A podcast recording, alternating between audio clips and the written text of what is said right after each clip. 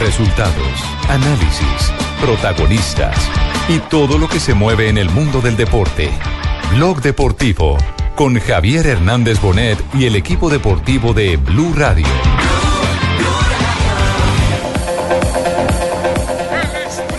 Primavera, entramos al terreno de los embaladores, sale, arranca el colombiano, por el centro, ¿dónde está Sagan? Ahí viene el berrojo, el colombiano aguanta el de Colombia, es el más veloz del mundo, gana Fernando, gana el colombiano por una cabeza.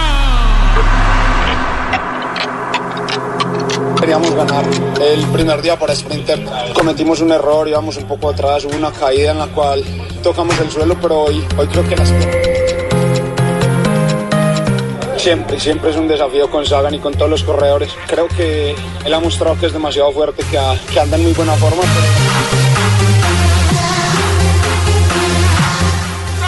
Pero... y Bernal en la tirreno adriático, bienvenido el almirante de 2 de la tarde, 42 minutos. No, bienvenidos, señoras y señores. Estamos en Blog Deportivo, estamos en Blue Radio, sí. Con la felicidad que genera ver a un pedalista colombiano ganándole a los mejores del mundo en la especialidad, en el embalaje. Brillantísimo Fernando Gaviria, ya ha dado testimonio el relato de Rubencho de lo que fue la penúltima etapa de la Tirreno Adriático. Mañana será contra reloj individual. 10 kilómetros. 10 kilómetros, exactamente. Y nosotros los Gaviria contentos de que apellido tan ilustre esté en los más altos nombres del deporte colombiano. Lleva 4 victorias Fernando Gaviria en la temporada. Dijo cuando comenzó el año que pensaba llegar al Giro y que para llegar en buena forma tenía que tener 7 victorias antes del Giro. Ya lleva 4, 2 en San Juan, una en la Vuelta al Algarve y esta en la Tirreno Adriático. Tiene la Milán-San Remo la próxima semana, sí, que podría ser un hecho histórico para Colombia. Ahí sumaría la quinta y creo que le quedan 2 para conseguirlas en las carreras del mes de abril. Pero qué capacidad la que tiene. Además eligió la rueda que le correspondía, la rueda de Sagan para poder levantar el embalaje. Lo que pasa es que se descuadró un poquito el tren de lanzamiento del Etix, sí, por la situación de carrera, porque había piso húmedo. Bueno, pero ahí es donde está la inteligencia del pedalista, el saber tomar decisiones en medio. Y ubicarse bien. Claro. ¿Sí? Aquí, si no tengo quien me lleve a la rueda levantándome el embalaje, entonces me le pego al candidato. Al candidato que en este caso era Peter Sagan. Aunque había otros sprinters como Steven, como el mismo Elia Viviani, pero él eligió la rueda de Sagan, que ya había ganado esta semana, y dijo, este está fuerte, por aquí me voy. Se fue a rueda de él, lo remata sobre la línea de meta y en la televisión se ve, cuando termina la etapa, él va y habla con Sagan como para decirle, hermano, no tenía quien me lanzara, me vine a rueda suya y por ahí me metí. Muy bien. Esta es la noticia ganadora, así que presentamos la noticia ganadora a esta hora aquí en Blog Deportivo en Blue. ¡Claro! Radio. Homenaje a Gaviria.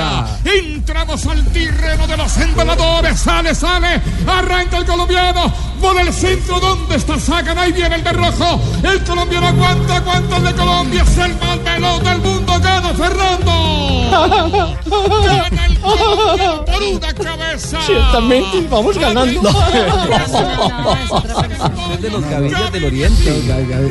Gaviria el ciclista, no el político. Salió un Gaviria bueno. Nosotros somos buenos. Mañana en la contrarreloj, 10 kilómetros planos. Nairo es líder por 50 segundos sobre Thibaut Pinot y por 1.06 sobre Rohan Dennis. El australiano puede incluso ser más amenaza mañana porque es mucho más contrarrelojero que Pinot y que Quintana. Queríamos ganar el primer día para sprinter. Cometimos un error, íbamos un poco atrás, hubo una caída en la cual tocamos el suelo, pero hoy creo que las piernas estuvieron excelentes, se comportaron a la altura y hemos podido ganar hoy acá. Y además hubo un detalle, fíjese que termina la carrera inmediatamente Sagan va y felicita. Le da la mano. Gaviria, le da la mano. En el último cuartico, en el último corredor se van de la mano. Siempre hay rivalidad, pero la rivalidad bien entendida, la rivalidad en la franca lid. Con respeto. Deportivamente.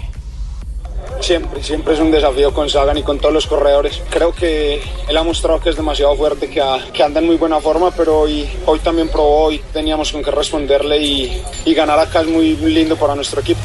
Estamos frente a uno de los mejores embaladores de aquí en adelante, Jota. Para mí es el mejor del mundo. El mejor del mundo, sí. Puede sonar exagerado, pero es el mejor del mundo. ¿Y dónde queda Dagenkol? ¿Dónde queda Marcel Kittel? Ahí los va a tener en el Giro de Italia para demostrar ese. Esa va a ser una fiesta bonita, sí. Es que ya les ha ganado a todos. Yo el otro día hacíamos la lista. En San Juan a Cavendish.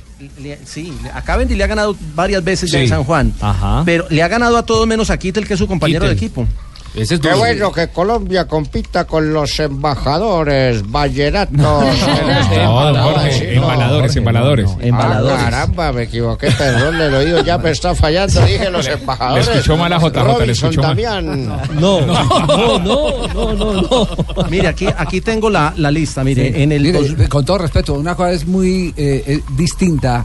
Ganarle en el Tour de San Luis o en el Tour de San Juan a los grandes escaladores que están también en el proceso de adaptación, de preparación de temporada, que ganarles ya previo a un evento como el que se avecina del Giro de Italia. Claro. En el examen real distinto. Y final. Sí. Este es el examen real. Verdadero, este es el examen verdadero. Javier, mire este resumen. En el 2015, don Javier, dígale don Javier, estamos al aire. Don Javier.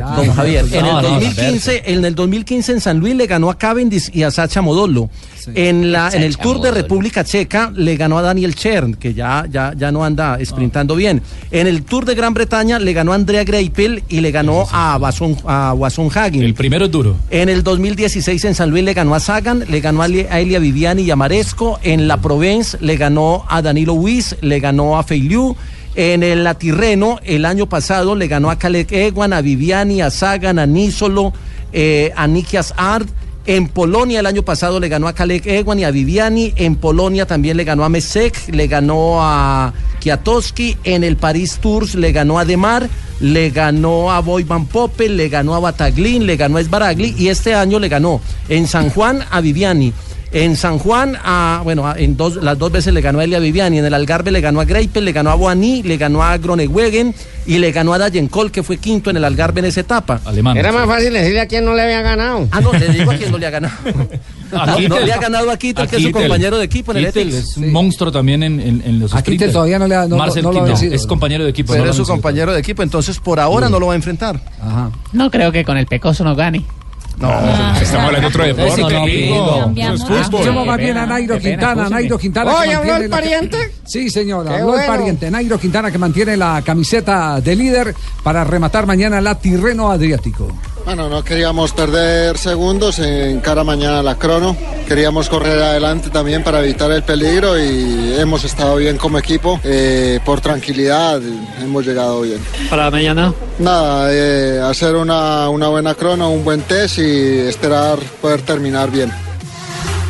Eso, Polo, terminar bien, uno lo que tiene que jartar es habas, mucho cuchuco, huepanela, todo lo que no jartan los europeos esgalamidos que parecen un papel, eso los mira uno y parece una radiografía, se les ve para el otro lado todos los intestinos. Pálidos, los ve usted, sí. Pálidos, blancos como una veladora, en cambio usted para Nairo y se ve tesón, se ve músculo, se ve hortachecido, bien alimentado. Proteína. Hortachecido. Se ve rozagante usted. Rozagante, oye, es que nosotros los perfecto, gracias, don Boyacá, muy amable. Casi tenemos es presencia y plata, mi Dios nos humilla. Con presencia y plata nosotros. Ustedes, miren, Rafael Sanabria, todo blanco, todo rosado. No, que ese es de los suyos. Pero chillado, ya saliendo. 2:00 p.m, 50 minutos. Esa es la buena noticia que teníamos en el día de hoy. Una noticia ganadora.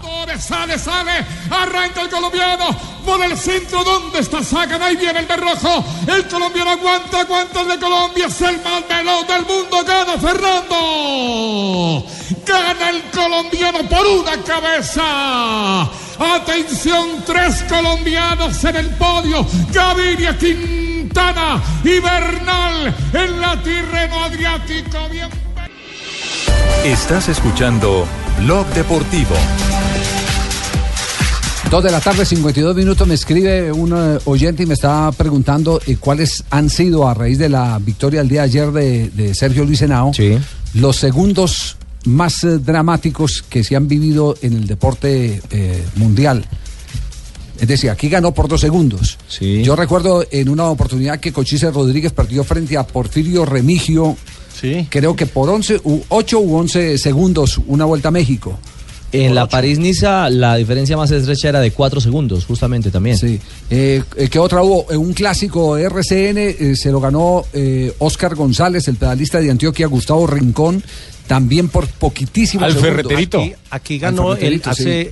La Vuelta a Colombia de hace 2 años, creo, la ganó Óscar Sevilla por 1 segundo y ese segundo lo consiguió en una meta volante. Sí, fue por 1 segundo. Sí, y en el boxeo, por ejemplo, Tomás Molinares creo que ya estaba para sonar la campana cuando sacó un manazo. Sí, el knockout. Sí, 29 de julio a de 1900, a Marlon Starling. ¿Fue a Starling o a Breland? Marlon Starling, 29 de julio de 1987, Javier. ¿Cuánto faltaba? 89, perdón. ¿Cuánto faltaba para terminar? No, ya estaba que sonaba la campana.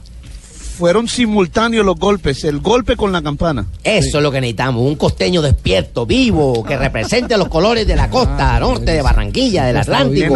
Qué bacano, en Atlantic City fue esa pelea. Sí, claro, eso más Molinares, el man que parecía un armario, como 2 metros de largo. Sí, que después tristemente tuvo que retirar del boxeo por problemas. Sí, no hizo personales. Ninguna defensa. Hombre, no joda, que no hizo ninguna defensa de ese título que ganó en esa oportunidad. ¿Y cuáles más hay? Ah, bueno, en los Juegos Olímpicos de Múnich... ¿Ustedes recuerdan? Estaba entrando la canasta, no sé si de la Unión Soviética o de Estados Unidos. De la Unión Soviética. Qué bueno que traen una canasta, hermano, porque hay que chupar. No, la cesta. La cesta, el baloncesto. Estaba cayendo al mismo tiempo que estaba sonando la chicharra. ¿Y eso vale? Claro que vale. Que salga de las manos del lanzador y suena la chicharra en el aire. Es muy común en el baloncesto. Es válido lo de, en los últimos segundos definitivos, el título de Peñarol que le arrebata... al América de Cali. Eso no fueron tantos segundos. El gol de Berrío en Copa Libertadores el año pasado. Fue más tiempo el de Peñarol, el gol de Aguirre fue. Sí, de Diego Aguirre. Más de los 7 segundos. Sí, ay, pero ¿para qué me acordaste de eso, vea? Ay, tranquilo, lo comé. En la final de la NBA, si no me engaño, también LeBron James hizo una canasta así de último segundo contra, si yo me acuerdo, si no me olvido, contra los Dallas hace... Bueno, en la historia entonces del deporte hay muchos registros a propósito de los 2 segundos con los que superó el colombiano Sergio Luis Henao al fenómeno español. Sí, me llamaba Javi, acabas de decir fenómeno. No. Estoy presto para salir de donde me dijeron. El reconocido fenómeno de otro país. Afortunadamente no dije Dios mío porque no había dicho... ¡Aquí estoy presente! Pedí lo que querás por los méritos de tu infancia, Javi. Ustedes son Dios, son fenómenos. Es fenómeno, pero porque asusta. Juanjo, ¿qué efectos ha tenido, antes de hablar de Fabra y de Barrios, qué efecto ha tenido el tema de Teófilo Gutiérrez y la disputa del balón al cobrar el tiro penalti frente a... ¿Ese fue quién? Marcos Rubén. Marcos Rubén. El capitán, gran referente. Iba a quitar el balón. Sí, es verdad, Teo. No. Lo que pasa es que usted... Muy montado, Javier, aquí. Usted sí lo hubiera metido, Teo. Yo sí lo hubiera metido, pero no me lo dejaron. Los hechos le terminaron dando la razón, querido Teo, Y la verdad que después terminó errando el penal Marco Rubén, todo mal para él porque encima después Central perdió en la vuelta del campeonato. Lo que pasa que a la gente no le cayó bien que Teo se meta con un ídolo. Marco Rubén es el gran ídolo del club y a mí me da la sensación de que eso lo único que hace es demostrar el malestar que hay vestuarios adentro, puertas adentro, lo que habitualmente no muestran los futbolistas o no cuentan, pero que se sabe, un secreto a voces, que no es la mejor la relación entre Teo Gutiérrez y Marco Rubén. Señores, la discusión con Diego Val. Fer, sí, pero es que agarró la pelota Teo. Sí. Después la agarró Rubén porque el encargado es Rubén. Ahí va. Y Teo se la volvió a sacar. Bueno, ahora va Rubén. Discusión de por medio, Mirá que Rubén es de dejar penales a sus compañeros. Y sí, lo ha hecho más de una vez. Sí, me estoy fijando la carita de Teo incluso con el primer plano. Bueno, va nuestro Dir el Colo, señores. Hacia mano a mano entre Rodríguez Rey y el capitán, el 9. Ahí está Teo. Y después la saca y vuelve y la mete. y después cobra Rubén. Rubén cobra y la tapa el arquero. Teo se la gran metió. Y perdió Rosario Central, además. Sí. No, pero es que los periodistas apoyan eso, Javier, y yo también quería meter mi gol. ¿Los periodistas de acá o de Argentina? No, de Argentina. Sí. Yo me corrí para atrás y yo decía que lo vote.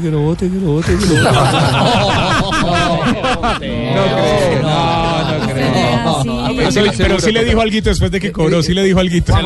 Juanjo, he visto declaraciones hoy, por ejemplo, la del técnico, el uruguayo, Montero Paolo Castillo. Montero. Exactamente, manifestando que antes, por el contrario, les parece importante que exista dentro del plantel jugadores con personalidad y seguridad para ir a buscar la pelota y cobrar un penalti, que no se arrugue. O sea que el otro no tenía personalidad por el que lo votó. No, al contrario. Lo cobró fue porque tenía personalidad. Claro. Se animó a pegarle él. El hecho de errar ya es distinto, ¿no? Sí. Por el carácter. Y Teo quería cobrarlo también, claro, tiene esa seguridad. El primero que cogió. Pero bueno, ¿qué dijo el afectado? ¿Qué dijo Rubén? Sí, Marco Rubén. Pero lamentablemente, pasó eso, cosas que no tienen que pasar y no me voy bien con eso. Pero la realidad es que el penal lo pateé yo, lo erré y hubiese sido importante para ganar este partido que es realmente lo que buscábamos. Así que nada más, ya hablé con Teo, si tengo que hablar, acomodar las cosas, nada grave, cosas que pasan que por ahí quedan feos. El designado para quedó muy mal, Javi. Sí, pero el designado era el capitán, ¿no? No era Teo. Era Rubén. No era Teo, era Marco Rubén. No es la primera vez que hay a la luz un cortocircuito entre estos dos futbolistas, que son nada más ni nada menos que los dos integrantes de la delantera de Rosario Central. Acuérdense cuando a Teo, allá por el mes de noviembre, en una conferencia de prensa le dijeron: Teo, jugaste poco y prácticamente no hiciste goles. Y dijo: sí, pero mis compañeros nunca me dejaron mano a mano en 6 meses. Esto no cayó bien en el vestuario, no cayó bien en sus compañeros, y esto lo único que hace es demostrar en la superficie que hacia adentro la relación lamentablemente no es la mejor. No, sí. Pero esto lo que demuestra es que los periodistas en Argentina lo ponen a uno contra la pared. Hoy pues que no me caen bien los periodistas, Teo, por favor. No, ¿qué tienen que ver? Creo que aquí hay un argentino. ¿Sabe qué corre en contra de Teófilo Gutiérrez? Que en todos los equipos por donde ha pasado siempre un escándalo, pobre man. El récord. Tiene el mismo problema. Ah, te digan que estoy ahí alguien padecido a mí. Ah, ustedes me la chantan siempre a mí. Usted es un santo. Aquí el problema no es de la flecha sino del indio, ¿no? 3:00 p.m, estamos en Blog Deportivo. Vamos con las frases que han hecho noticia hasta ahora en Blue Radio. Está como muy rápido para esa sección, jefe. Usted la tenía programada para más adelante. Uno no puede dejar que la audiencia se duerma. Perfecto, jefe. Exacto. A continuación las frases que hacen historia y que hacen noticia. Exacto. Lamberto, si me permiten, les tengo. Entienda sí, que la dinámica... No, me están regañando. Lamberto, entienda que la dinámica de la radio obliga a que no existan hábitos y que antes, por el contrario, el oyente se sorprenda con los ritmos de los programas. ¿Escuchó, Babito? Hay que tener dinámica, no se duerma. Sí, jefe. Lo vacían a él y termina vaciando al otro. Hoy les tengo frase, pero del fútbol de Cristiano Ronaldo.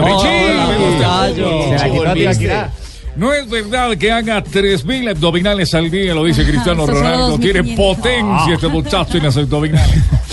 Donato Di Campli, manager del jugador Berratti, dice: no estuvo de fiesta antes del Barça, los medios deben besar sus pies. Joshua Kimmich dice: con Guardiola me fue muy bien, me gustaría volverme a encontrar con él. ¿Qué tal los tíos? Escuché a Godopiana. ¿Cómo le fue en su charla? No me entendía bien. Fue un rotundo éxito la charla del maestro Weimar Muñoz en la Universidad Pontificia. Era para menos. Ya se acabaron las boletas. Punto 1, 2 y 3, viejito. Lleno total. Pepe Bel, director técnico del Deportivo La Coruña. Pepe Bel. Ha dicho: Marlon Moreno tiene 20 años y ha tenido la mala suerte de que cuando ha tenido la oportunidad no ha explotado. Muy bien. Dybala, el jugador argentino, ha dicho... Argentino. Sí, argentino, Tumberini. Sí. Ha dicho: quiero marcarle a Iker Casillas. Es parte de la historia buena del fútbol. Se verán en Champions. Juve Porto. Y Mauricio Pochettino, el jugador del Tottenham de Inglaterra, dice: perder a Harry Kane es un golpe duro para el trabajo en equipo. Mijo, no se dice Pochettino, se dice Pochettino, oye, mijo. Tiene problemas de tobillo. Pochettino. Lo dijo bien, Rafa. Problemas de tobillo, estará 2 meses fuera. La siguiente la hace Diego Chará. Hay muchas cosas en el fútbol que pasan a un segundo plano cuando se tiene estabilidad. Eso refiriéndose a Selección Colombia, jugador del Portland de la MLS. También habló Carlos Sánchez, jugador colombiano que actúa en la Liga Italiana. Dijo: la Serie A en Italia es muy parecida al fútbol inglés. Aquí cualquiera le puede ganar a cualquiera. Pablo Armero también habló. Yo me siento sigo preparando si llega un llamado. Bienvenido es. Estoy refiriéndose a la selección colombiana. Y habla la niña. Fabito, habla la tuya, Fabito. Y el cartagenero Wilmar Barrios, el jugador del Boca Juniors, dijo: en el deporte se necesita continuidad. Allí se califica el nivel. Y habló el 5, Mauro Icardi. Se viene su convocatoria a la selección. Sí, yo no le mando mensajes a Bausa, no tengo su número. Bausa había dicho, está detrás de Prato y detrás de Higuaín. Se lesionó Prato el fin de semana. ¿Se viene la convocatoria de Icardi? Sí. Hay que esperar. Pero todo esto que es originado con el mensaje que escribió Wanda Nara y después lo borró, ¿qué? Porque ella escribió toda Argentina se va a parar a aplaudirte. Goleador número 24. ¿Qué dirá Maradona si lo llama? Efectivamente. Eso dijo Wanda. Ayer hizo 3 goles. Después lo borró. Claro, eso fue después de, de los 7 que marcó el Inter al Atalanta. Sí. No sé si importa tanto lo que diga Maradona. Me parece que en este caso para la convocatoria de Messi. De Icardi, lo que importa es lo que diga Messi. No Maradona. Maradona va a hablar, pase lo que pase, sea lo que sea. Llámelo, habla siempre. Sí. Exactamente. Sí. Generalmente es conflictivo y se enoja. Además está loco, habla siempre. 3-4 en la tarde, estamos en Blog Deportivo, este Blue Radio. Lamberto quedó regañado. Estás escuchando Blog Deportivo. Va ocupando algunos sitios más centralizados para tener contacto con la pelota. Por ejemplo, para hacer esto, que fue la jugada más importante de Chelsea. Antes de esa tajada de De Gea con el remate de Cahill, Chelsea tuvo esta. Tenemos fútbol internacional a esta hora para registrar aquí en Blog Deportivo. Sí, señor, minuto 21 del compromiso partidazo en la Copa FA. Chelsea enfrenta al Manchester United de José Mourinho. Conte contra José Mourinho hoy, ya para definir quién será el último clasificado a la semifinal de la Copa FA. Ya están Manchester City, Arsenal, Tottenham y ahora el ganador de ese duelo también se quedará con un cupo en la semifinal de la Copa FA. Deben estar jugadores de Chelsea emocionados, esperando una victoria para irse a cantar en la cara a Mourinho. Mourinho también al revés, seguramente. Bueno, igual también, son sentimientos mutuos. Sí, claro. Son sentimientos mutuos. Javier, buenas tardes. Profesor Pelufo, ¿cómo está? Yo no sé cómo, de qué manera pues, me puede pasar usted al celular, no pueden hablar del triunfo de Millonarios. Una victoria tan clara, tan diáfana, tan nítida, cuando uno viene a colaborar, pero cuando necesitan darle palo, uno sí salen a hablar. Usted lo que está reclamando es que hablemos bien del proyecto de Millonarios, de cómo confeccionar un proyecto ganador, un proyecto con visión, con profesionalismo, con todo lo que yo hago para venir a colaborar y que este equipo salga campeón. Bueno, profesor Pelufo, pues, ¿qué podemos decir? Se le respeta su opinión. Se armó Millonarios. Digan que se callan la boca, digan que se equivocaron al criticarnos. No. Esto está temprano todavía, profesor Pelufo. Profesor Pelufo, aquí hay algo claro. Entonces, cuélguenme. La hinchada de Millonarios merecía un mejor equipo. Esto no quiere decir que no esté haciendo un buen papel frente a sus posibilidades. Es decir, la inversión que hizo Millonarios es para clasificar a los 8. Pero entonces no le alcanza para ser campeón del fútbol colombiano. Tiene que haber una hecatombe. ¿Quién lo dice, Javier? Lo digo yo, profesor. Pues vamos a colocar una apuesta en un programa tan escuchado como este. Me estoy jugando que con mi nómina y mi directivo me la juego a que nos vamos a ser campeones. Tienen muy buen técnico. Gracias. Tienen mucha disciplina. Gracias. Se defiende con lo que tiene. Pero digamos que es un disciplina. Equipo que es un equipo que no tiene una nómina abundante. No solamente mucho. Jugar bien de local, sino demostrar de visitante también. Ya saltó el Sanabria. Sí. No, es que los partidos que ha hecho Millonarios de visitante realmente no ha sido muy buenos. Tenemos derecho a equivocarnos. Escuchamos al técnico ruso hablando. Pues pucha, por fin pusieron uno de mis compadres. Este ruso es ruso. Ya los rusos todos los días a la hora del almuerzo comentamos cómo le pareció la goleada. Sí, no ruso, no albañil, no albañil. Apellido ruso. Dice, sí. Correcto. Es de apellido ruso. Sí. Ni tampoco es ruso, ¿no? Es Miguel Ángel Russo, ese es el apellido. Lo que dice el técnico de Millonarios. Ganamos y el rival tuvo oportunidad, después lo manejó, lo definió. Y bueno, hay que seguir creciendo, ¿no? Es bueno para la gente, es bueno para los jugadores, bueno, tenemos que seguir trabajando, es bueno siempre ganar, ¿no? Hay que seguir, nada más. Es difícil porque Dubier hacía 7 meses que no jugaba, no es fácil tomar la decisión, pero bueno, respondió bien, aguantó los 90 minutos y hay que seguir. Pero todavía yo creo que tenemos más cosas por corregir y por desarrollar, ¿no? Sí, cuando tenemos cambio de ritmo y velocidad es importante porque es contundente, ¿no? Entonces, eso es bueno porque agiliza muy rápido el juego, ¿no? Esa fue una de las grandes virtudes en la jornada del día sábado en la noche de Millonarios. En el primer tiempo. Lo decíamos en la transmisión, que lo más eficiente que tuvo Millonarios dentro del trabajo global como equipo fue ese tránsito rápido de defensa-ataque que hizo. Y hay que reconocerle a Russo, hay que reconocerle que a falta de un 10 se inventó un 9,5. Cierto. A Duber Riascos. Lo puso a jugar prácticamente de enganche, siendo un jugador del área. Él es un 9,5 en este Millonarios. No es un 10-10 porque no tiene esa pausa para hacer toques laterales, pero frente a rivales que se abren tanto como se abrió y se estiró América de Cali, ese espacio que le dejaron le proporcionó todas las posibilidades de ser un asistente de lujo para los demás, aparte del gol que consiguió. De ahí fue que nació la primera jugada del gol, Javier. Mire usted cómo el regate, cómo deja en el piso al defensa, es el gol. Tenemos una idea, la tenemos que llevar a cabo. Cuesta poner gente en un ritmo futbolístico, cuesta.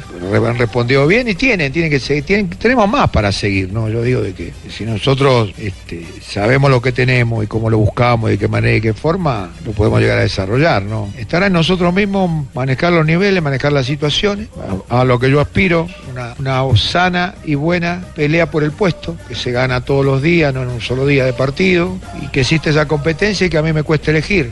Ya viene Massini ahora, se van recuperando algunos, van metiéndose dentro del ritmo y entre todos buscaremos lo mejor para Millonarios, ¿no? Bueno, Dubier Riascos entonces se encontró una nueva posición en Millonarios, se la encontró Russo. No en todos los partidos le va a hacer... va a ser la misma, ¿no?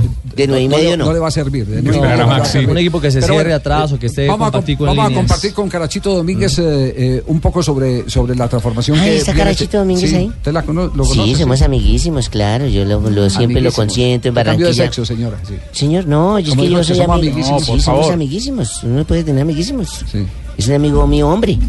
¿Sí? Sí, yo lo que como usted es amiguísimo mío. Usted tiene que decir, yo soy amiguísima de él. Es amiguísimo mío. Carachito, ¿qué tal? ¿Cómo anda? Hola, buenas tardes.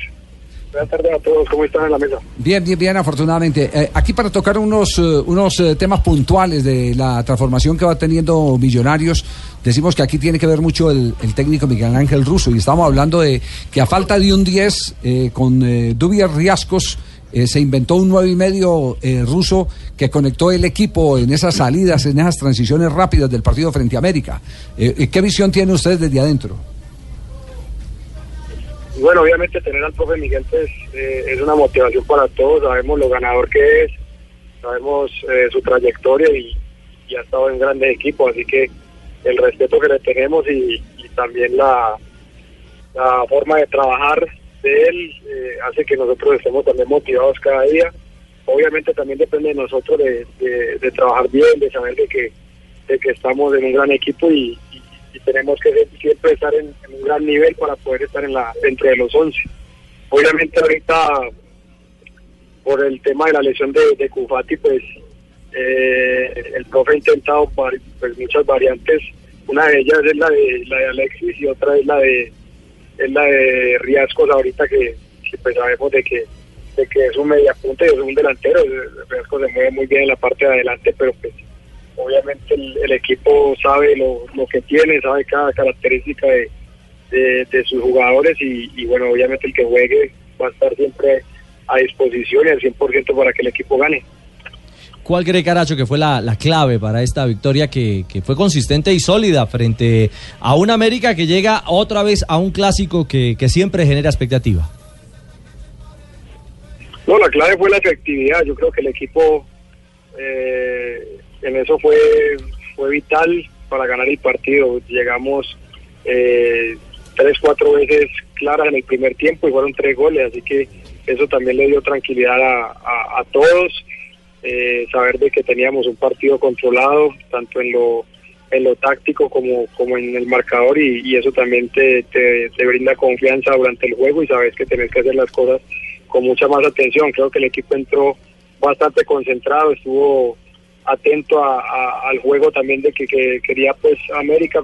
Creo que lo contrarrestó bastante bien, salió el partido como lo había planeado el profe Miguel.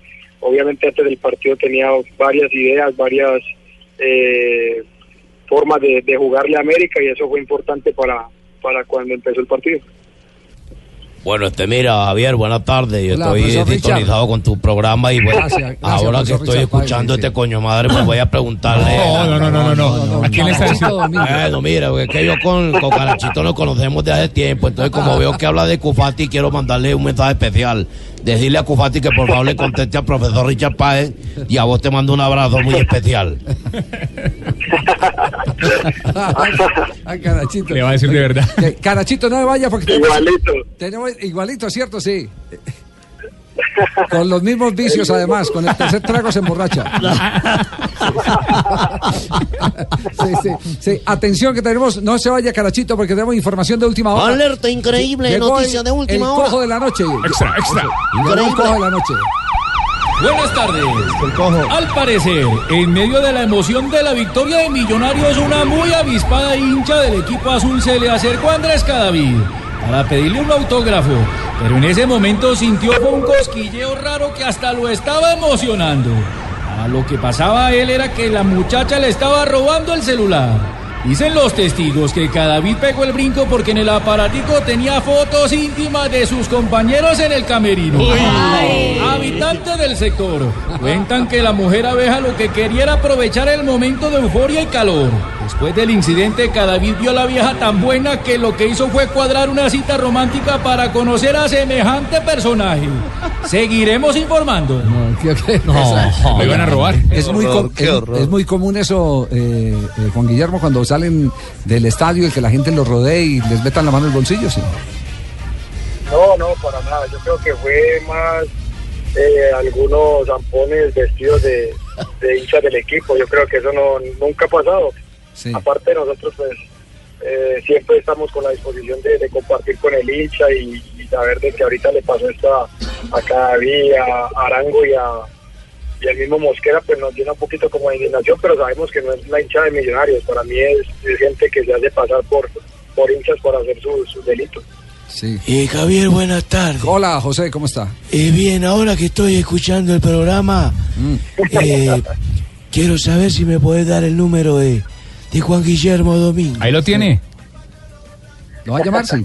Háblele, mire, ahí está. Sí, lo voy a llamar porque quiero saber ¿dónde se peluquea para que mi nietecito come su No. Carachito es reggaetonero. Para no ir, ¿no? Carachito, ¿ya dejó el reggaetón? ¿La gorrita y todo? ¿La dejó en Barranquilla? No, para nada. Eso es del pasado. Pues, que obviamente siempre llenan de alegría ese mundo y que para eso hay que disfrutarlo. Oye, te sigues hablando con Tolosa, ¿qué? Siempre andaba con Tolosa para arriba, abajo en Barranquilla, no me acuerdo tanto. Sí, amigo de Tolosa, te sigues chateando con él. De todo. Un abrazo. Un abrazo, Carachito. Pero por favor, déjeme este jugador tranquilo. Déjeme este jugador tranquilo, cuando nosotros, ¿cierto? Nosotros tenemos los jugadores concentrados para que vengan a colaborar. Como director deportivo del equipo les pido, por favor, que me lo den tranquilo. Calma, Pelufo. Por favor, colga Carachito. No, Pelufo, déjalo. Está mal genio, Pelufo, oigan. Está bravo. Ganó y está mal genio. Chao, Carachito, un abrazo. Chao, muchas gracias a ustedes por la invitación, un abrazo. Muy amable. Juan Guillermo Domínguez, jugador de Millonarios. Mire, estamos prácticamente... reafirmando sintonizados lo que vimos frente a lo que planteó el la lectura ruso. Que se dio, ¿no? Exactamente, lo que se dio, pero digámoslo así claramente, si logra Millonarios clasificar en esta fase del primer semestre a las finales del campeonato, es decir, a las muertes súbitas, tendrá el año entrante que meterse la mano al bolsillo y sacar plata para reforzar. Sí, de verdad. No, ojalá, porque de primer nivel. Claro, sí. Y ha hecho buenas taquillas este año. No es que clientela tiene. Es que siempre ha tenido. Por eso uno se calienta porque clientela tiene. Y caja hay. Y qué bueno que Russo haya respaldado a Ramiro Sánchez. Qué buen momento de muchacho. Sí. Ese es el perro de Juanjo. Oiga, despertó Juan Diego, el perro de Juanjo. Sí. No. Está pidiendo cambio, para hablar de Fabra y de Barrio. Es hincha de Nacional, por eso. Sí. Dale comida, viejo, dejá de ser tacaño, boludo. No me eché las pelotas, calla el animalito. Tranquilo, Tato. No voy a volver sushi. Estás escuchando Blog Deportivo. 3:22, regresamos. Bueno, Juanjo, no ladraron los hinchas de Boca, pero sí celebraron con la actuación de los colombianos y sobre todo por el triunfo, ¿ah? Sí, la verdad que sí, con el protagonismo devuelto para Frank Fabra. Hace un rato escuchamos... ¡Deja de comer galleta, viejo! La... ¿Estás hablando no o estás comiendo? Galleta. No estoy comiendo, señor Churrasco. Tano, quédese tranquilo que lo veo hoy un poco exaltado, señor Tano querido. No, lo que decía es Wilmar Barrios titular en Boca, sí. Esto algo que habitualmente no pasa. Fabra sí ha sido generalmente titular y creo yo fue, si no la figura, uno de los dos o tres jugadores más importantes que tuvo Boca, quizá detrás de Fernando Gago, que es el gran referente. Este buen momento de Fernando Gago le quita posibilidades a Sebastián Pérez en la mitad de la cancha, que encima entró un par de minutos y se fue expulsado por un codazo, pero sí Wilmar Barrios fue titular, hizo un gran partido, eso es, me parece, la nota más salida. A mí no me pareció bien expulsado. Bien. Sí, ¿no fue, te pareció bien expulsado? ¿Sabe que fue mal expulsado?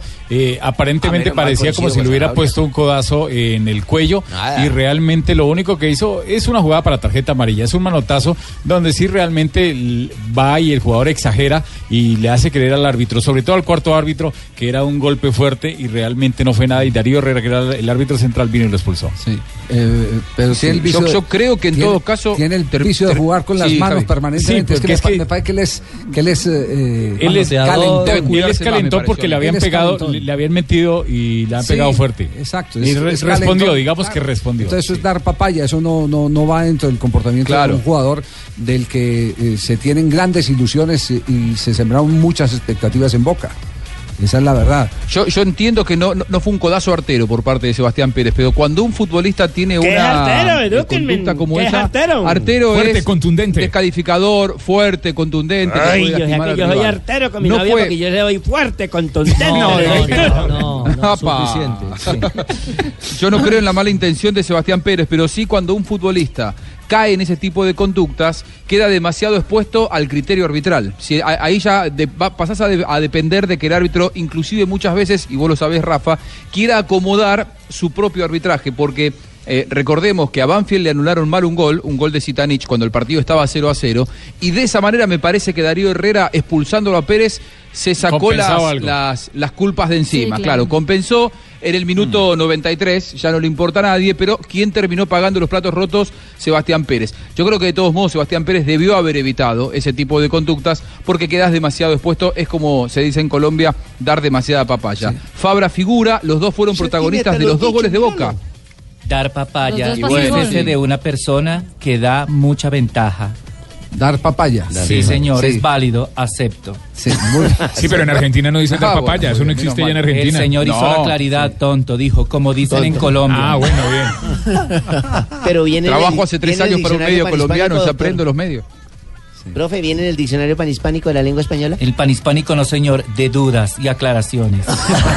De dudas. Muy bien. Bueno, Fabra figura y hoy, indudablemente, los medios argentinos, yo me remito a Olé, que lo leía esta mañana, se despachó en versos, destacando la actuación de Fabra.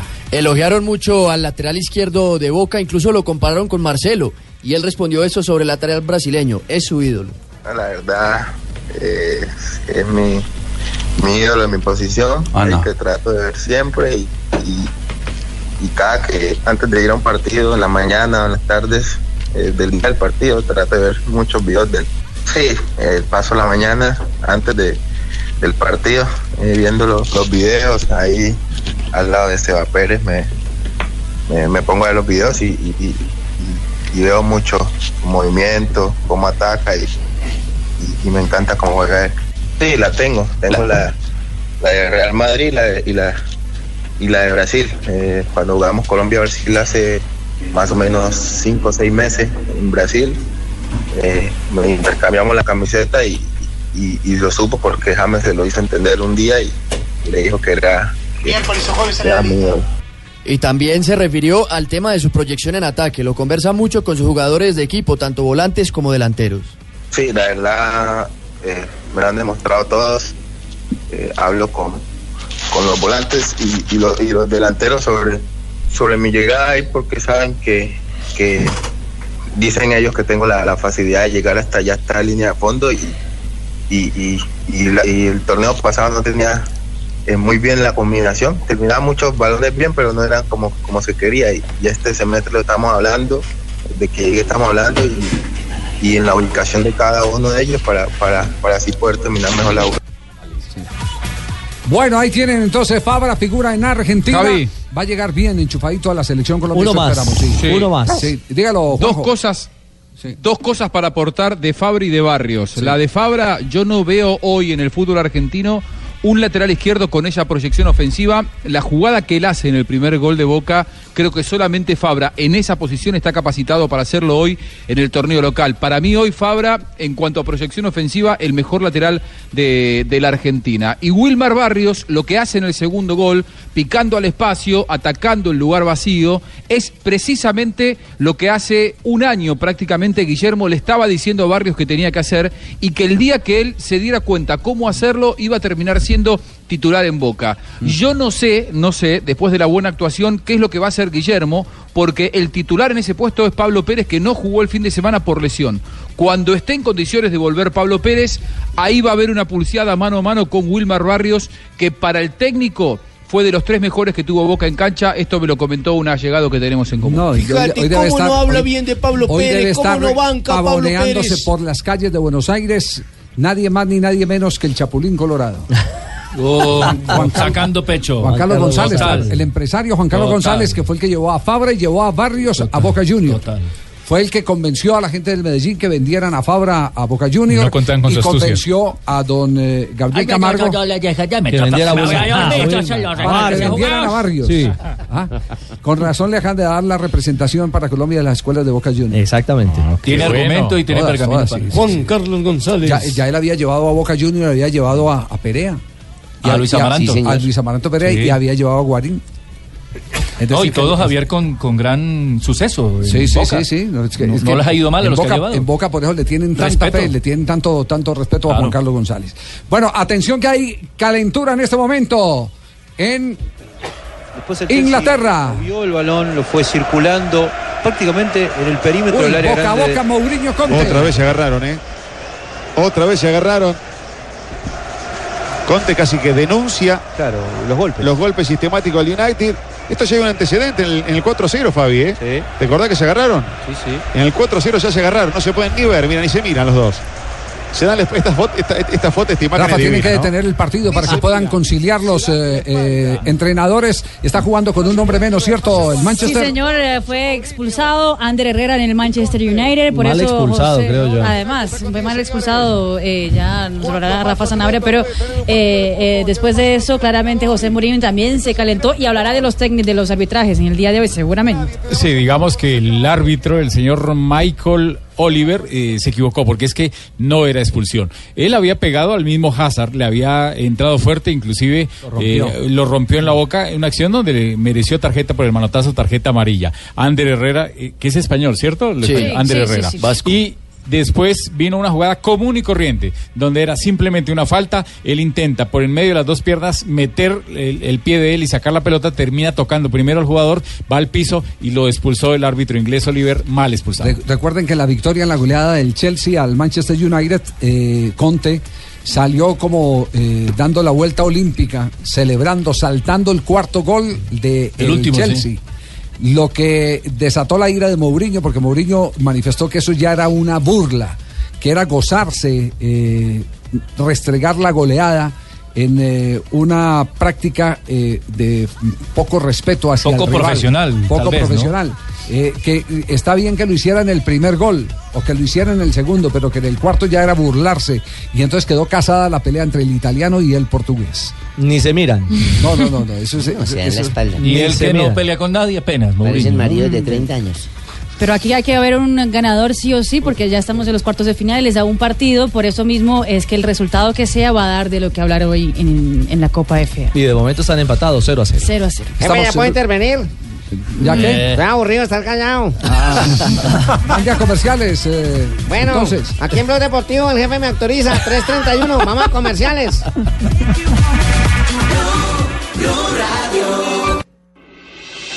Estás escuchando Blog Deportivo. 3 de la tarde, 34 minutos. ¿Se levantó el paro o no en México, el paro de árbitros, Rafael? Sí, parece que ya se levanta. No sé si está confirmado a esta hora, pero lo que se decía esta mañana es que ya se levantaba el paro de los árbitros en México. Tuvimos un fin de semana sin fútbol en una de las ligas más importantes de este lado del mundo. La Liga Mexicana, que es una liga donde juegan muchos colombianos, los árbitros estaban en huelga simplemente porque veían que el tribunal disciplinario no estaba castigando a los jugadores como debería ser, y que había muchas agresiones a los árbitros, y simplemente el tribunal con una o dos fechas calmaba todo, y los árbitros ven que ese tipo de agresiones y situaciones difíciles daban para más sanciones. Sí, estaba pasando lo mismo que ocurre con los policías cuando detienen a las barras bravas. Sí, que a los misma. 8 días vuelven y se los encuentran y les hacen... se le burlan. Exactamente, le hacen quiero. Claro. Sí, y ahí estaba pasando lo mismo. Yo me los, tan los jugadores iban y se le burlaban en la cara a los árbitros que los habían expulsado, con la promesa de que iba a presentarse una sanción ejemplar. El paro arrancó desde el viernes. Sí.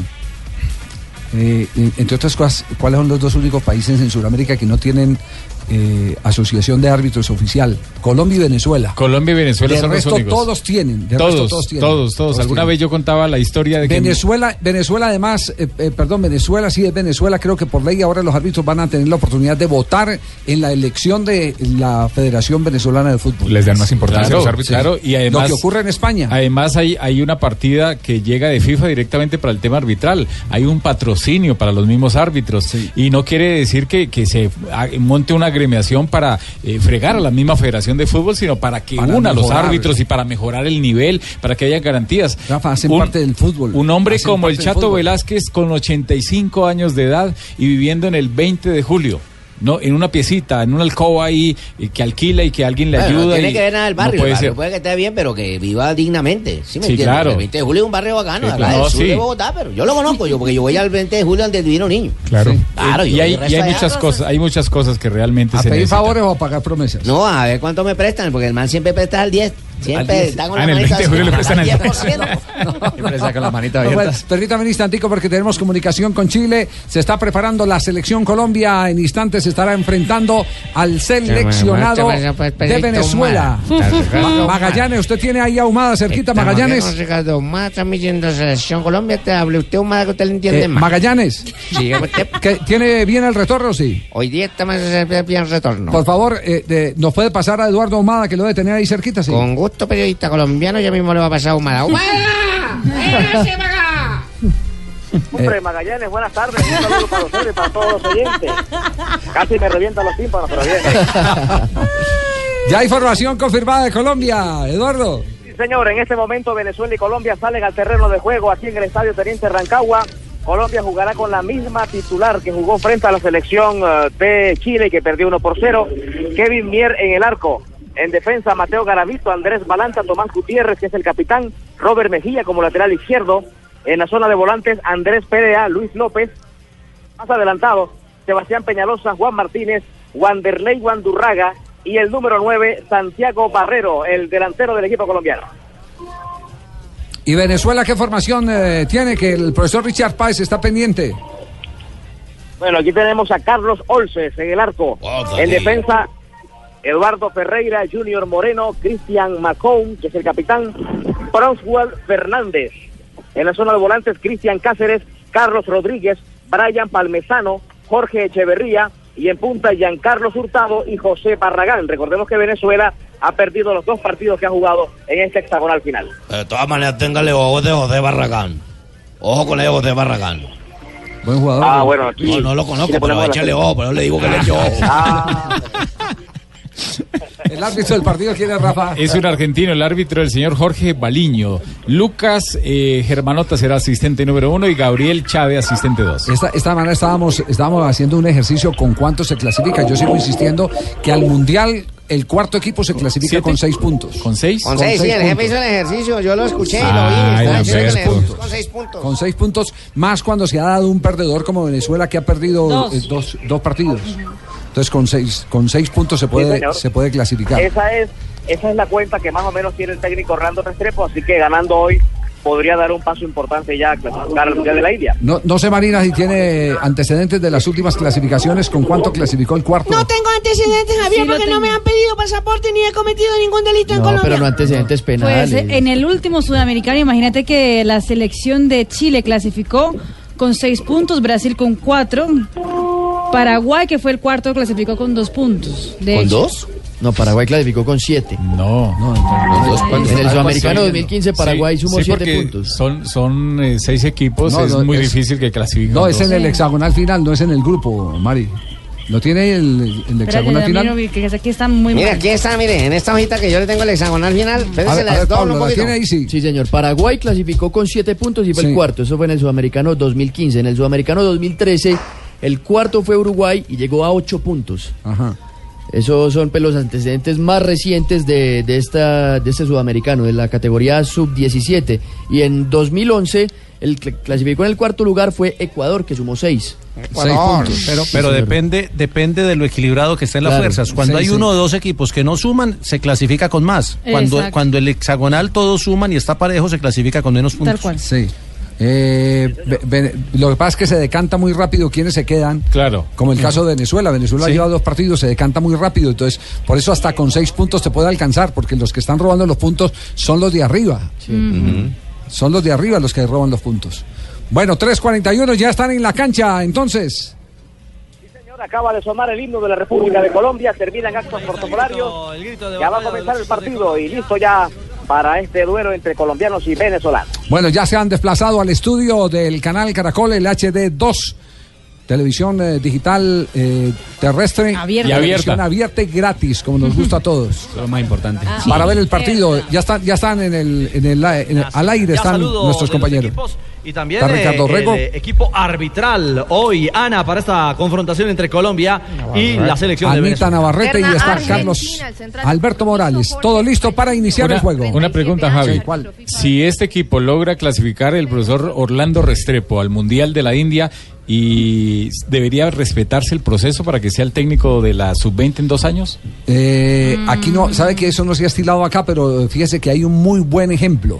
Un ejemplo internacional en la época más brillante del fútbol de Yugoslavia, en el Estrella Roja. Nos lo contaba en su momento el profesor Vladimir Popovic. Allá los técnicos tenían distintas divisiones, pero el técnico iba ascendiendo hasta llegar al profesional con la camada de jugadores que empezó a preparar desde las divisiones inferiores. Es decir, el equipo clasificaba por edad a cuarta categoría, subía el técnico de ellos en cuarta categoría. Iba a tercera categoría, subía. Iba a segunda categoría, subía con ellos. Es decir, una sola persona manejando el mismo grupo, conociendo todos los defectos y las virtudes de los jugadores. Yo comenta esa situación. Usted me acordó, sí, claro. Javier, yo habla cuando vino a Jabuta, a Colombia. ¿Cuando vino qué? Jabuta. ¿Qué es eso? ¿Cómo llama usted? Bogotá. La capital, Colombia. A dirija Millonarias. Habla esos términos que dice Javier, categoría suman, no divide, suma, arriba. Y con esa categoría. Muy bien, y con esa escuela, Javi, Estrella Roja terminó siendo campeón de la Liga de Campeones en 1991 y luego campeón intercontinental ante Colo-Colo en el mismo año en Japón. Sí, Estrella Roja, señora argentina, habla bien, habla cosa marica. No. De la desaparecida Yugoslavia. América. De América. Pero es que está aprendiendo a hablar español. No le diga así al señor de Argentina. No, es América. Señor argentina, marica. No. De América. Comentarista. Suramérica. Fabuloso. Lo que hablábamos el fin de semana cuando la Federación Inglesa ya ratificó a Steven Gerrard como técnico de la juvenil. Lo que quieren ellos es justamente que le vaya bien para poder ya dentro de 3-4 años. Y lo preparando para lo acaba de conseguir Uruguay. Se ha ofendido a periodista argentina americana. No, tranquilo. No, se ha ofendido. No, Marica, no, por favor. Él lo toma muy. Yo lo entiendo. Ser Marica. No, él es casi colombiano. Sudamérica. No. Vaya practicando mientras estamos de comerciales.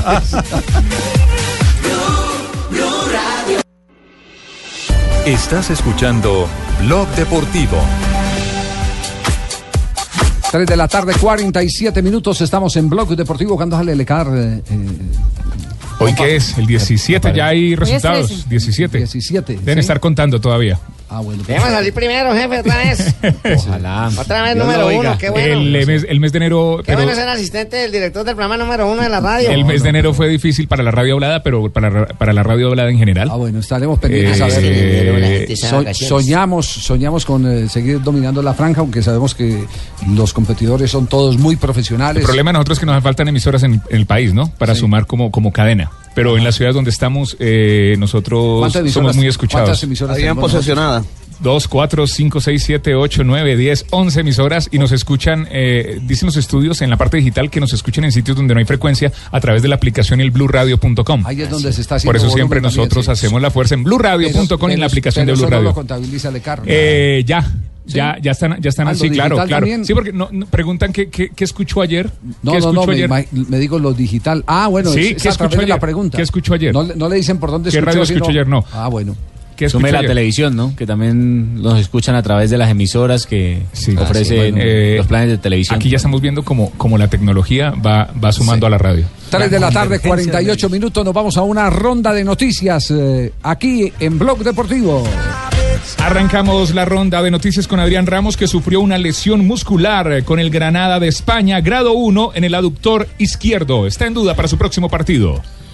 Hoy la jefatura de prensa del Milán confirmó a Blue Radio que Carlos Bacca mañana conocerá dos de sus destinos. El primero, saber cuánto tiempo de suspensión tendrá después de lo sucedido en el estadio contra el árbitro del compromiso frente a la Juventus. El segundo... Muy, muy irritado estaba Carlos Bacca, le reclamó airadamente al árbitro del partido. Sí. Y después de eso se habla de dos fechas. Y hoy, hablando del golpe que sufrió en ese mismo partido, por eso es que lo relevaron del compromiso, mañana saldrá también el dictamen médico y esperamos que no sea absolutamente nada y Carlos Bacca pueda estar en el fin de semana y también en la concentración de la selección de Colombia. Malas noticias para José Heriberto Izquierdo, el pereirano, quien estará fuera de las canchas por 6 semanas. Tendrá incapacidad, un desgarro grave, lo ha confirmado el parte médico entregado hoy por su club, el Brujas. Bueno, y surgió efecto la huelga de árbitros en México.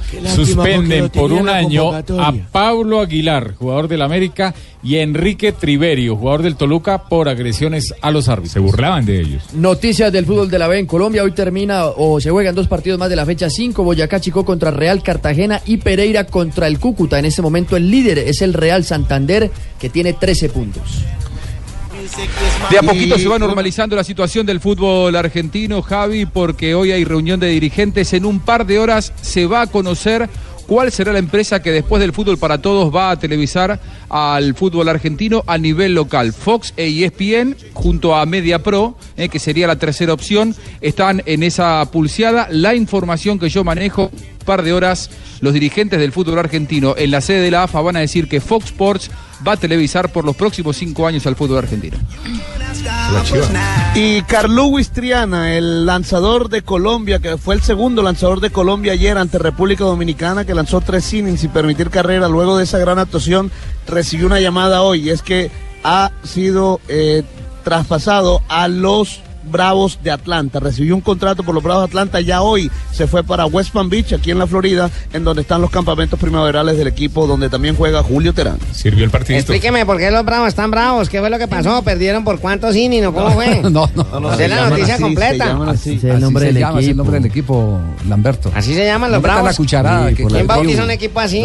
Tiene que ser alguien que esté bravo. No, corta la ronda de noticias. Que continúa con quién, con Joana.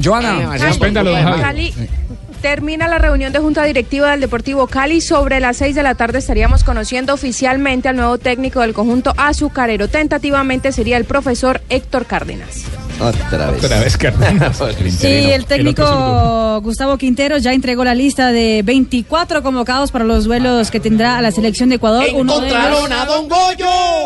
Muertecito en el arroyo. No, es el técnico de la selección ecuatoriana de fútbol, rival de Colombia el próximo 28 de marzo. Pues a los 24, entre los 24 hay una baja que la Renato Ibarra, el jugador del América de México, una novedad que es la de Gabriel Cortés, el delantero, que podría jugar su primer partido con la selección ecuatoriana, pero aparte de eso están todos: Antonio Valencia, Felipe Caicedo y también Mina, Achiller, Pineda, Montero. Todos exactamente están en la nómina de la selección ecuatoriana. Y a las 7 de la noche llega Río Negro, el River Plate argentino, que incluyó en su nómina a Arturo Mina, defensor de la selección de Ecuador, y a Lucas Alario, que tenía una contusión ósea en el peroné, pero se recuperó, y estará River para jugar el miércoles ante Medellín en la apertura del grupo de Copa Libertadores. 3:52 p.m. Nos están escribiendo los oyentes de Blue Radio, de Blog Deportivo, sobre todo los de la costa, Fabio. Ah, qué bacano, sí, qué bacano, sí. La gente el mía. Tema, oiga, ¿nos puede explicar otra vez dónde radicó y quién tiene la razón? Porque dentro de la misma delegación de Colombia hay dos versiones distintas sobre la jugada en la que se sancionó o se le quitó a Colombia la posibilidad de ganar el partido.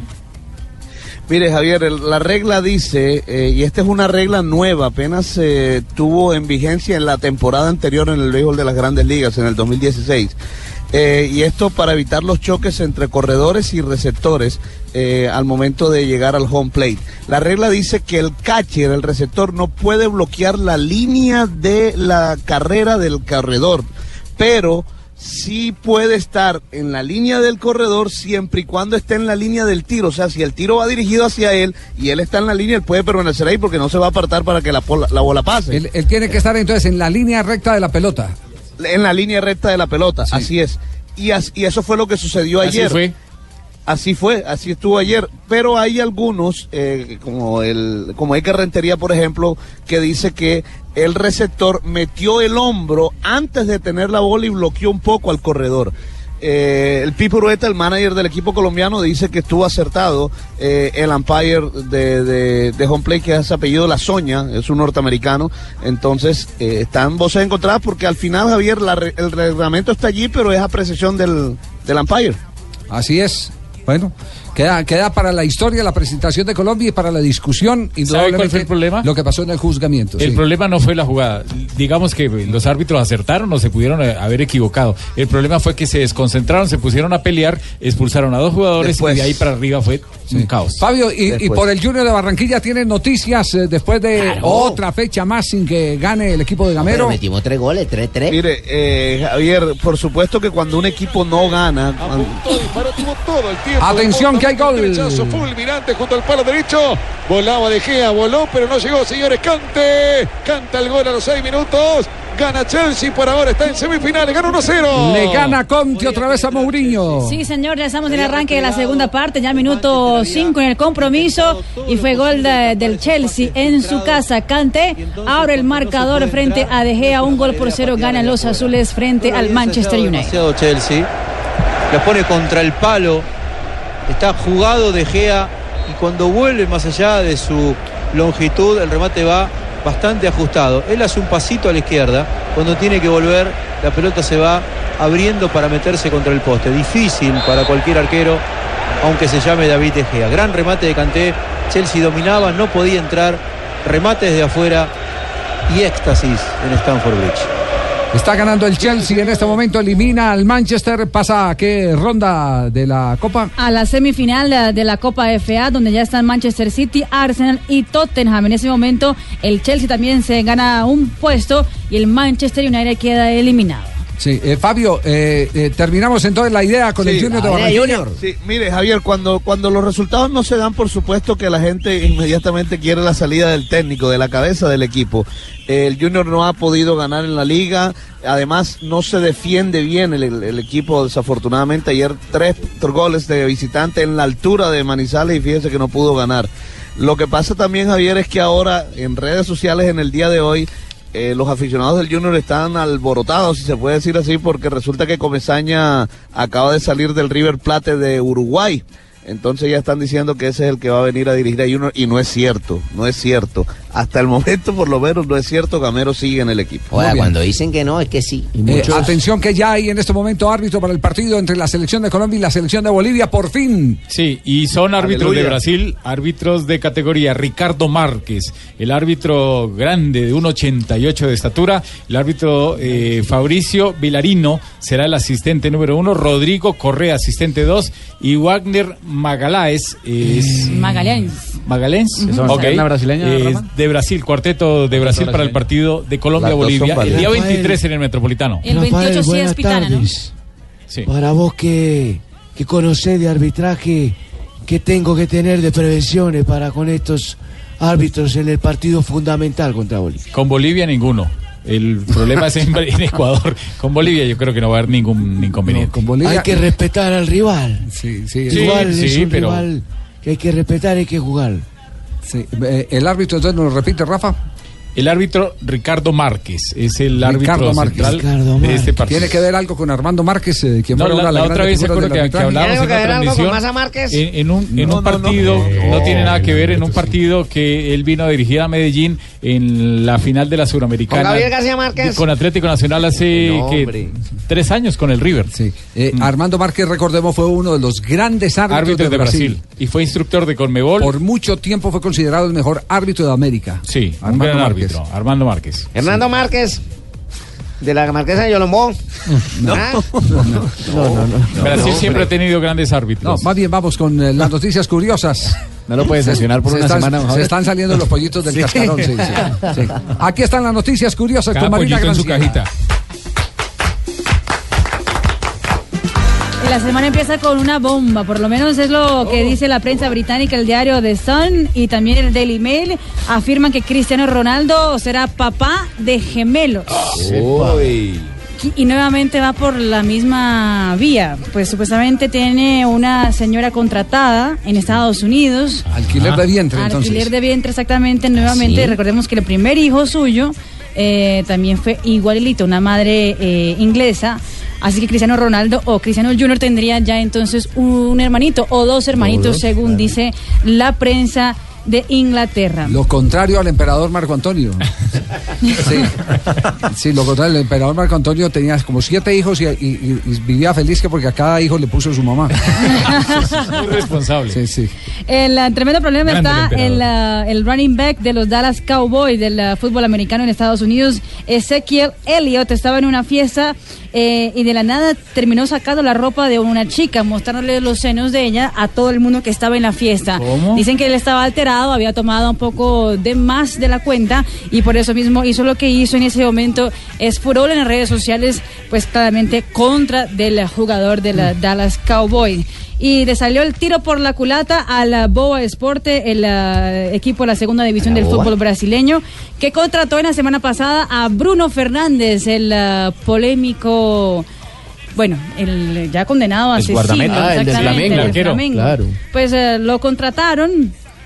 Y atención que 6 patrocinadores de 8 que tenía el equipo decidieron salir. No. Y alegan justa causa porque no quieren patrocinar a un equipo que cuenta con un ex condenado y además de un homicidio en Brasil. Sí, y se abre toda la especulación.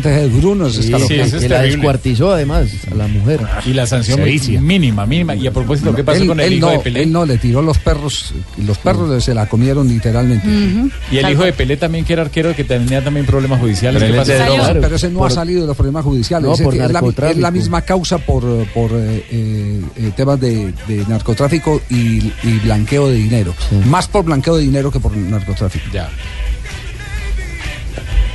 ¿Listo, Marí? ¿Listo? Sí. Perfecto, muy amable, gracias. Uy, qué canción sota. No, ahí sí trae el bajo más activado todavía. Esta canción se llama Embrujo de Andrés Cepeda. Bolero Andrés Cepeda, sí señor. Mi negrita linda. Qué crack es Andrés Cepeda. Tengo en el pantalón. No, don Abe, respete. La versión está muy rara. Hay muchos que escuchen. Muchos que me aconsejan que te hagan. No, eso es otra versión, no. Sí, no, respete, don Álvaro, respete. El Brujo de Andrés Cepeda, gran cantante colombiano, alguna vez gran persona, también, maravilloso profesional. Maravilloso persona, tiene un trinche donde se peina esos rulos ahí, esos crespos. Sí. Intentó actuar, expoligamia. Sí, señor. 13 de marzo, sí. Un día como hoy, 13 de marzo, pero de 1957, don Javiercito. ¿Qué pasó? Y oyentes, pues ¿cómo le parece que debuta por primera vez la Argentina en el Sudamericano en una cima? No, ¿sí? en Lima. ¿Ah? En Lima, Perú. La ciudad de Lima. En Lima, Perú, con una goleada a Colombia por 8-2. Sí. Eso fueron goles de Machino 4, de Angelillo. No, Machino. Maschio. Bueno, es Maschio. Humberto Maschio. Humberto Maschio. Angelis. Exacto. Angelacio. Entonces también Angelacio. Angelicio. 2-2.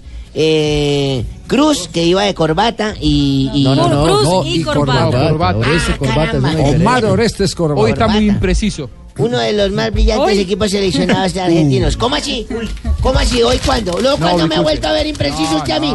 Dígame, ¿cuándo me ha visto impreciso? Más impreciso usted que no hablaba los argentinos y los colombianos. Para ver mejor. Ay, no, el vidente, calma. Como vemos de bien, quítate los bifocales. Un día como hoy, 13 de marzo del 67, nació Andresito Escobar Saldarriaga. Sí. Andrés Escobar. ¿Estaría cumpliendo cuántos? ¿50 años, don Aves? 50. No, señor, yo tengo 86. No, Andrés Escobar, el caballero de la cancha. Sí, Andresito, lástima, fue un futbolista colombiano que compitió por la Selección Colombia y jugó en el Atlético Nacional, conocido como el Caballero del Fútbol, por su carácter sereno dentro de la cancha, era bien controlado. De la cancha. Sí, ¿para qué? Falleció en Medellín el 2 de julio del 94 y no quiero recordar por qué. En 1973 nació en un transmasivo... Edgar, en Transmasivo, un transporte de esos de Transmasivo. Paramaribo, en Surinam. Bueno, en Surinam. Yo no sé si se orinaba o no se orinaba, pero Edgar Surinam, Davis. Edgar Davis, el futbolista y entrenador neerlandés. ¿Es el que jugaba con gafas? Claro, el holandés, sí. Jugaba con gafas negras, ¿cierto? ¿Eh? Bueno, y en 1981 habían unas obleas. Sí. Nació Blas. Antonio. Nació Blas.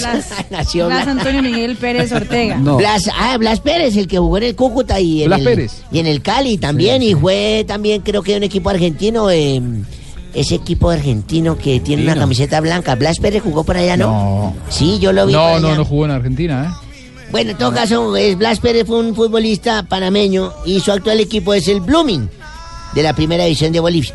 Y un día como hoy, ¿qué pasó? ¿Recuerdan que yo les dije que fui electricista? ¿También? Yo fui electricista, sí, señores, eso fue hace 26 años. El hombre, ¿eh? Yo era electricista y me contrataron del hospital ese, ¿cómo se llama el hospital cardioinfantil? Y de ahí nací para el del centro, ese de la 26, acá con, ¿cómo se llama ese, don Javier? Sí. Que era el San Pedro Claver. Sí, el San Pedro Claver. Allá me fui, a ese, el Meredi hoy en día. Y me fui para allá y llegué a la UCI. La gente que no sabe qué es UCI es la unidad de cuidados intensivos.